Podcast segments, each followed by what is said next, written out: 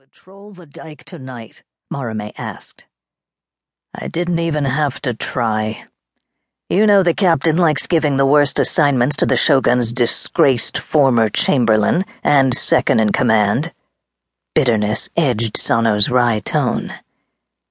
In four years, he'd been demoted four times, from chamberlain down to patrol guard, the Tokugawa regime's lowest rank.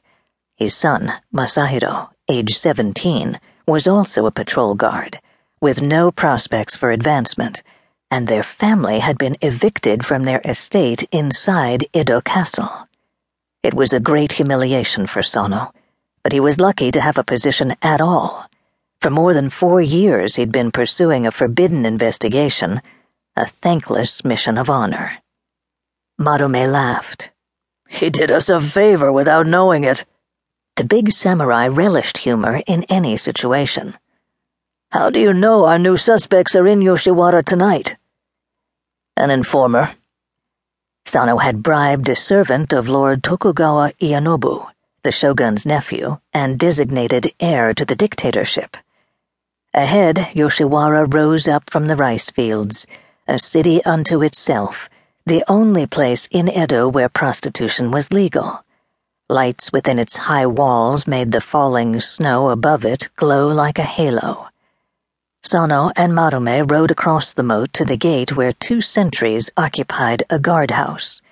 Moat, gate, and sentries were there to prevent troublemakers from entering the pleasure quarter and unhappy courtesans from escaping. The sentries opened the gate. Sano and Marume rode in.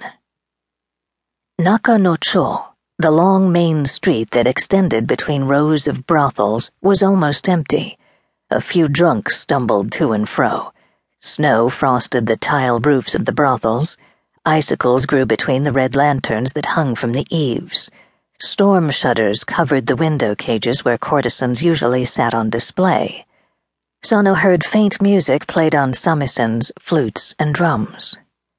The cold is keeping the customers at home, Marume said or the measles epidemic is. The epidemic had been raging across the country since autumn. It had come to Japan via Chinese priests visiting Nagasaki, the only place where foreigners were allowed. In Nagasaki, some 10,000 people had died. Hundreds of people in Edo were sick. The disease was often, but not invariably, fatal. Here in Yoshiwara, as well as in town, Incense burned outside doors to chase away the evil spirits of disease, and citizens feared contagion. Speaking of measles, how is the shogun? Marume asked. The shogun had come down with the measles just before the new year. I hear he's recovering, but I haven't seen for myself, Sano said. He'd been banned from court four years ago. That had been his punishment after the shogun had ordered him to stop the investigation, and he'd disobeyed. Sano had continued pursuing it for the good of the regime, to the detriment of his own career and domestic peace.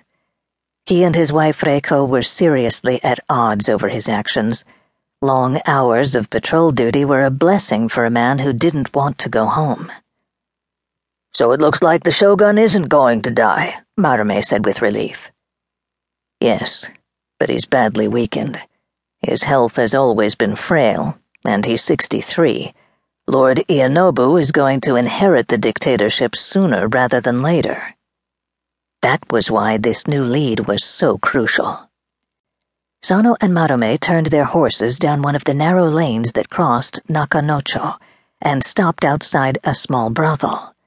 Laughter burst upon them as they peered through the window, whose shutters were cracked open to clear out the smoke from charcoal braziers and tobacco pipes. A party occupied a room bright with lanterns. Young women as colorful as butterflies in their gay kimonos, their faces heavily made up and their hair spangled with ornaments, flirted with four samurai and plied them with sake. Who's who? Marume asked. The old fellow at the head of the table is Manabe Akira, Lord Ienobu's chief retainer. Manabe, in his late fifties, had a gray topknot and wore gray robes. His shaved crown and face were